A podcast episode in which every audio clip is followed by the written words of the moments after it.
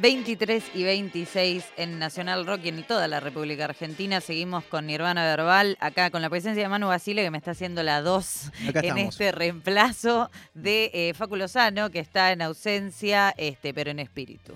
Sí, Lo he totalmente. matado con esta frase, pero bueno.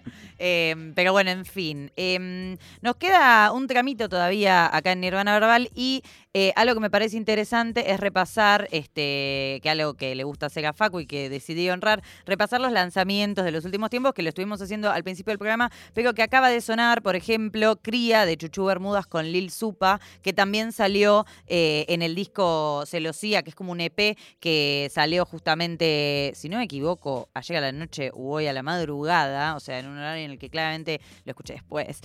Eh, pero bueno, que mm, está muy bueno, la verdad, ¿eh? Está muy buena la, la cruz entre Chuchu y, y Lil Supa, que Lil Supa de todas formas participa solo en este track, pero que mm, nada, es como, viste, una escuela este, caribeña súper piola la que están generando allá, así que nada, el shout para este lanzamiento que sonó y previo a Cría de Chuchu Bermudas y Lil Supa escuchamos a eh, uno de los reyes del rap español, a mi criterio, a mi criterio y el que debería tener todo el mundo, eh, que es Ergo Pro con el pequeño, este Ergo Pro que no falla nunca, todo tiro que tira acierta, este, en este caso era ellos dos haciendo Warzone, que es alto tema, y que aprovecho para recomendar a toda la gente del otro lado que vaya a escuchar todo lo que estuvieron sacando este, los pibes juntos y por separado, porque digamos, está eh, Rafael Ibarra, Avenida Rafael Ibarra, que es el disco que salió el año pasado de ellos dos, que es impoluto, pero también estuvieron sacando cositas este, tanto juntos como separados que son muy interesantes, así que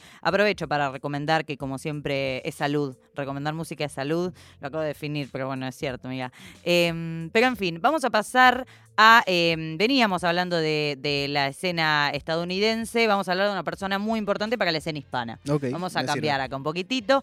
Este, que también lamentablemente parece que fue a propósito, pero juro que no. Eh, también vamos a hablar de una persona que falleció. En este caso este, fue por un- una cuestión de salud, por un shock anafiláctico, este, que nada, nada tiene que ver con nada de lo que estuvimos hablando este, sobre Nipsey Hussle. Vamos a hablar de Gata Katana, que eh, es una referenta para muchísimas personas en lo que es la cultura hip hop eh, en español, especialmente en España, pero también su influencia ha llegado a Latinoamérica en mil formas. Y mil formas porque ella fue una artista multinivel, y más que una artista multinivel, una pensante multinivel. También porque además de ser rapera, además de ser poeta, eh, Gata Katana era además politóloga, lo cual es algo que la gente este, quizás no sabe, que realmente se recibió de politóloga, este, y era además una militante por los derechos de las mujeres y de eh, las disidencias, era una militante eh, de, una ideología muy clara, digamos, de izquierda, no tenía ni, una, un pelo en la lengua, este, ni ninguna precaución para decir que era lo que pensaba, lo cual es siempre admirable. Pero además en el caso de Gata Katana, que vino a romper con un montón de estructuras que estaban muy enquistadas y que siguen lamentablemente estando enquistadas, que tienen que ver con no solamente que una piba sea referente en cuanto al hip hop, que es algo que en la escena hispana ahora estamos viendo un poquitito más, pero que falta todavía este, ahí hacer como, viste, visibilizar disidencias y mujeres como referentes eh, de, lo que es este, el rap. Eh, pero además de romper con eso, rompió también con este tema de, mira, yo voy a hablar de mi ideología política y lo voy a hacer y si no te gusta, un saludo enorme. Eh, ella siempre tuvo como esa, esa actitud súper eh, contestataria desde un lugar súper honesto y aparte muy lúcido también en un montón de cuestiones de cómo leer y cómo juzgar eh, a ciertos sectores, este, no solo políticos, económicos y demás, sino también dentro de la misma este, cultura en la que ella se movía, ¿no? Ella, eh, algo interesante también para observar de, de- de por los espacios por donde se movía, era que ella estaba muy presente, por ejemplo, en la escena hip hop, pero que ella en realidad también era una habitué permanente de slams de poesía, donde quizás no es eh, un espacio, digamos, es un espacio bastante reacio, si se quiere, a lo que es el hip hop. Yo vengo también medio de ese palo, entonces lo sé muy bien. Este, quizás ahora en los últimos tiempos se está cambiando un poco, pero realmente es un ámbito que a veces lo académico termina por inundar un montón de cosas y desdibuja todo lo que es, este, viste, el arte que se sale de algunos moldes. Este, y ella, viste, hacía como un puente súper interesante ahí, incluso con el ingrediente de ser una persona activa políticamente y que no, no tenía, era como que a la vez que yo te digo que era una persona multinivel y una artista multinivel, era una piba que de todas formas era completa, o sea, ella era ella en todos lados. Y eso es súper valorable también. Ella, para repasar un poquitito este, mm, datos básicos, si se quiere, ella falleció en el 2017 este, y había nacido en el 91, o sea, esto que les digo, ¿no? Muy jovencita. Em, y había nacido en el sur de em, España, en, lo que es Córdoba, no nuestra Córdoba, este, sino la Córdoba de allá. Y esto que les decía, ¿no? atravesaba un montón de escenas y se movía por un montón de escenas. Incluso llegó a publicar, que recomiendo también, eh, libros. O sea, hay poemarios de Gata Katana, la escala de Moss es impecable, pero también hay eh, libros, aparte no solo de ella, sino sobre ella también, de gente que ella tenía contacto, viste, en ese espacio que tanta gente escribe libros y textos y demás. Así que muy interesante revisar un poquitito su, su viste, como la bibliografía de ella y de, gente que, que, la conoció y que sabía lo luminosa como persona que era y lo iluminada también, ¿no? A la vez, en un montón de cuestiones, este, llegando a incluso, por lo menos para muchísimas personas, este, ser como una especie de antes y después en algunas cuestiones, ¿no? Porque rompió con algunas cosas, como te decía. Este, su primer lanzamiento musical fue en 2012, o sea, así como oficial discográfico, digamos, que fue Los Siete contra Tebas, que es un EP espectacular, que justamente ilustra esto que te decía, ella aparte de, de mm, digamos, de ser muy buena liricista, porque realmente muy buena liricista, muy este, eso, ¿no? Como sin soltarle la mano a la poesía, porque más allá, a veces pasa eso, viste, que el rap es una de las formas más exquisitas de, la poesía oral, digamos, y sin embargo eh, se lo tiene como área menor de todo lo que es la, la, poesía, que para mí es justamente más bien lo opuesto, desde mi lugar, claramente, no vaya a ser porque conduzco un programa de hip hop, ¿no? Que lo estoy diciendo. Eh, pero la realidad es que también, eh, además de eso, ella era muy eh, fanática de un montón de cuestiones que trascendían a la política o que mezclaban la política con cuestiones como mitología, por ejemplo.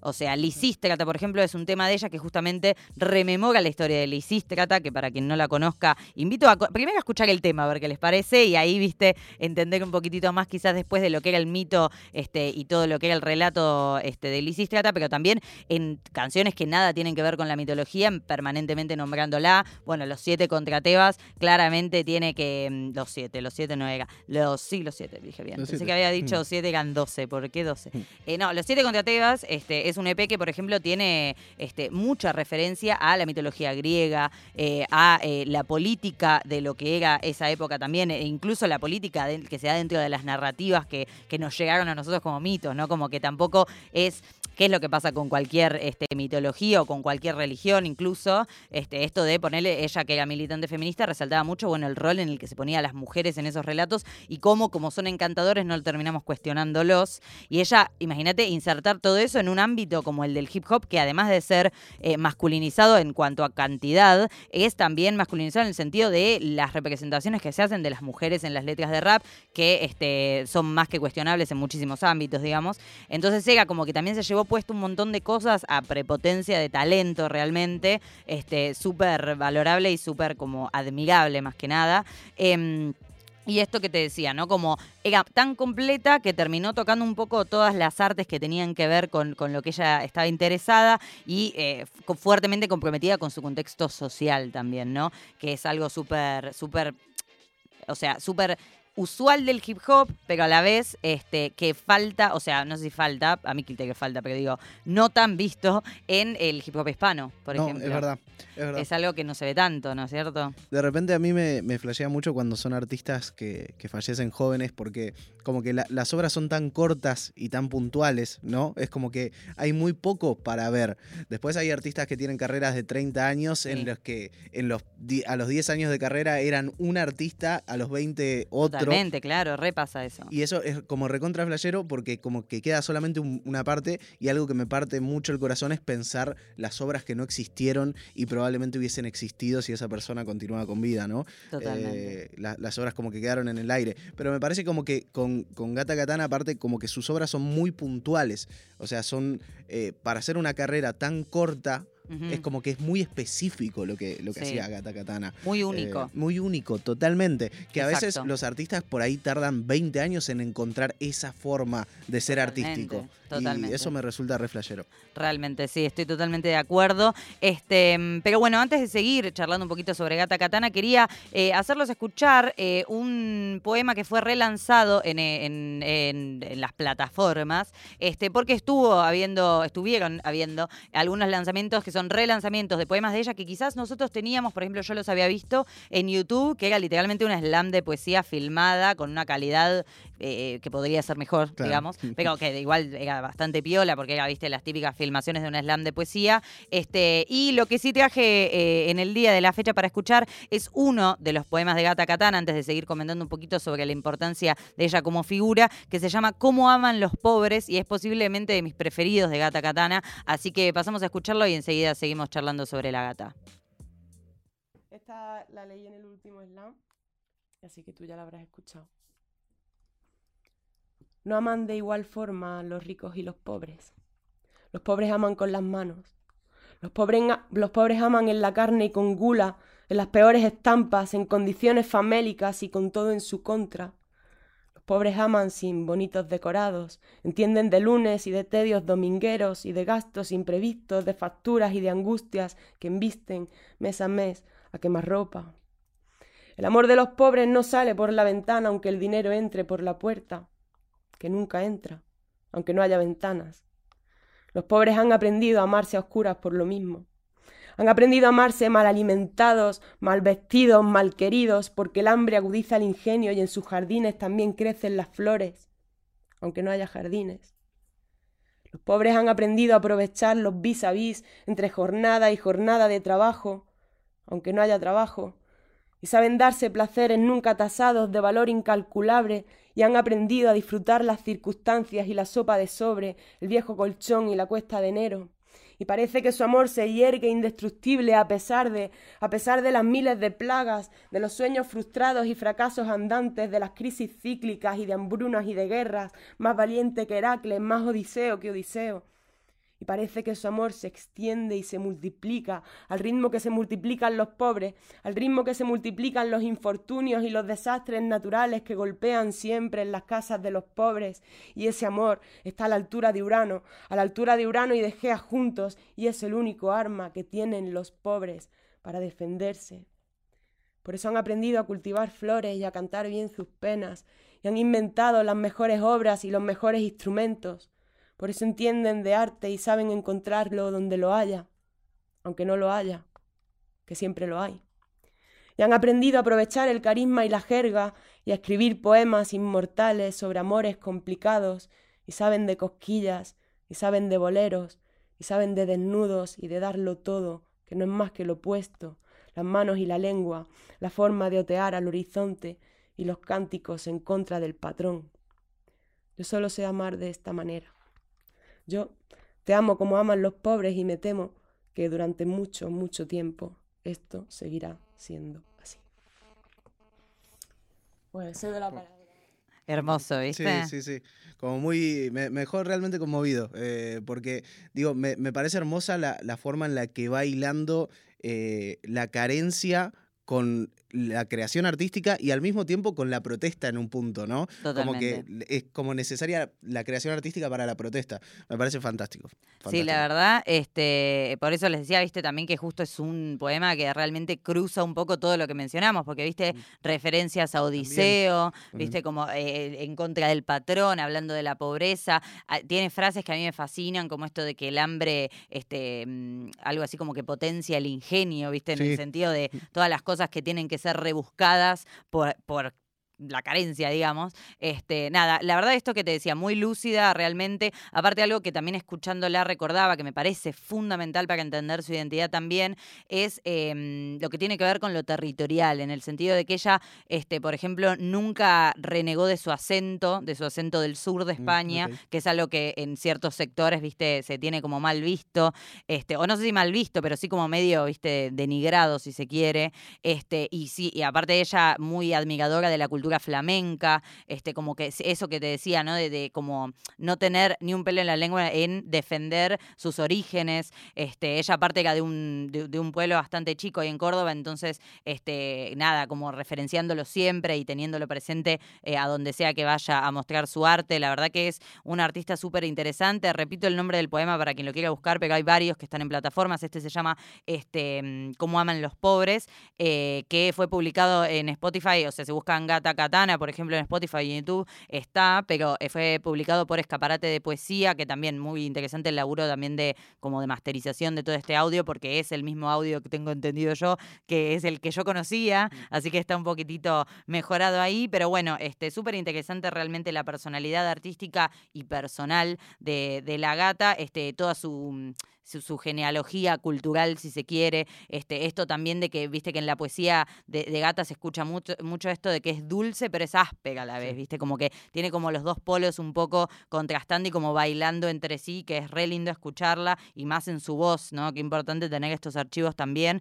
Así que recomiendo no solamente repasar los poemas, sino también la que es, si se quiere, su obra maestra, que es Banzai, que es ese disco, este que tiene una tapa aparte muy reconocible, hay mucha remega dando vuelta con esa tapa, este, recomiendo también, este, pero para seguir con la música que vamos a escuchar este, en el programa del día de hoy, honrando a, como ella se dice en una canción, a, la poetisa con mayúscula que era Gata Katana, vamos a escuchar un tema quizás menos conocido de la gata, que no está en el álbum Banzai, sino en el EP de Inéditos 2015, este, dos años antes de que ella falleciera, este, se, terminó de cerrar este tema, este, que eh, se llama y después escuchamos un poquitito más de música acá en Nirvana Verbal antes de hacer el cierre en Nacional Rock.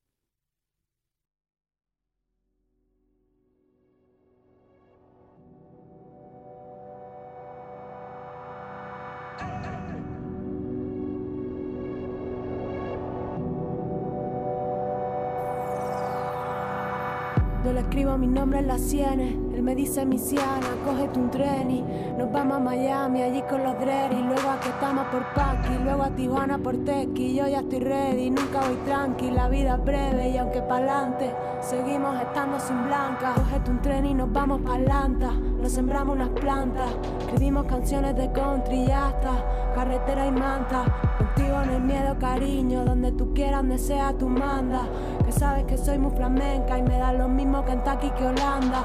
Estoy aprendiendo noruego, idiomas eslavos, conjuros hebreos. Te lo crees tú y me lo creo. Nos recreamos en nuestro vacío. Dame lo mío, que llevo el invierno instalado en el cuerpo. Desde que te has ido, le somo al balcón y todo está muerto.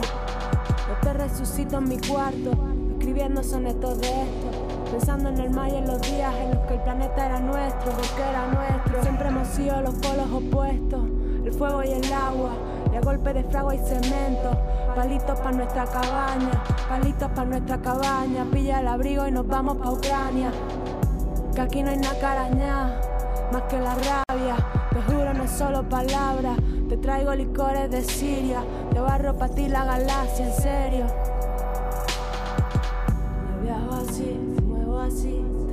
sitio libre. Digo por si.